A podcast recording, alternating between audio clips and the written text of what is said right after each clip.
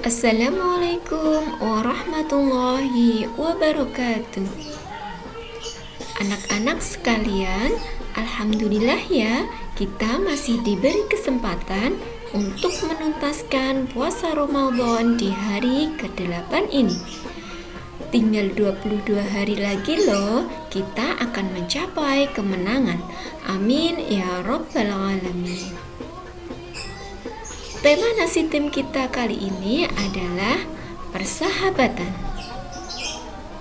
Ibu tanya nih, kalian punya teman? Pasti punya ya. Teman bisa kita dapatkan lewat WA, Facebook, Instagram, bahkan saat kita di halte pun kita bisa mendapatkan teman. Tapi kalian punya sahabat? Belum tentu ya. Kok bisa begitu ya, anak-anak? Teman dan sahabat adalah dua kata yang berbeda arti. Sahabat lebih dekat daripada teman, ya. Sahabat adalah teman di saat suka maupun di saat duka, di saat sempit maupun di saat longgar. Kalau teman, mungkin hanya sekedar untuk teman ngobrol, teman bercanda, atau teman duduk-duduk. Sedangkan sahabat adalah teman yang akan menemani kita setiap saat. Bukan berarti harus selalu di samping lo ya.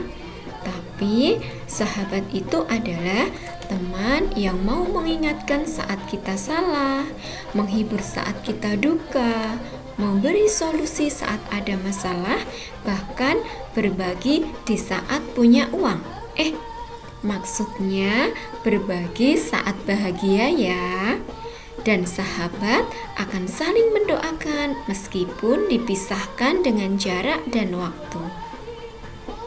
Jadi, sahabat lebih dekat daripada teman ya anak-anak. Jagalah persahabatan kalian dengan baik. Persahabatan akan mengantarkan kita kepada hal yang lebih baik, hal yang makin baik, dan hal yang terbaik. Beruntung ya kalau kalian memiliki sahabat. Mendapatkan teman itu gampang, tapi mendapatkan sahabat itu tidaklah gampang. Maka dari itu, jagalah sahabat kalian jaga perasaannya, jaga hatinya, jaga aibnya, jaga kekurangan dan kesalahannya, dan jaga kesetiaannya.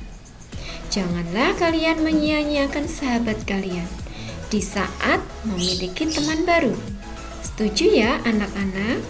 Nah, kalau sudah paham arti sahabat atau persahabatan, kalian nanti mulai berpikir nih, kira-kira sahabat kalian siapa ya?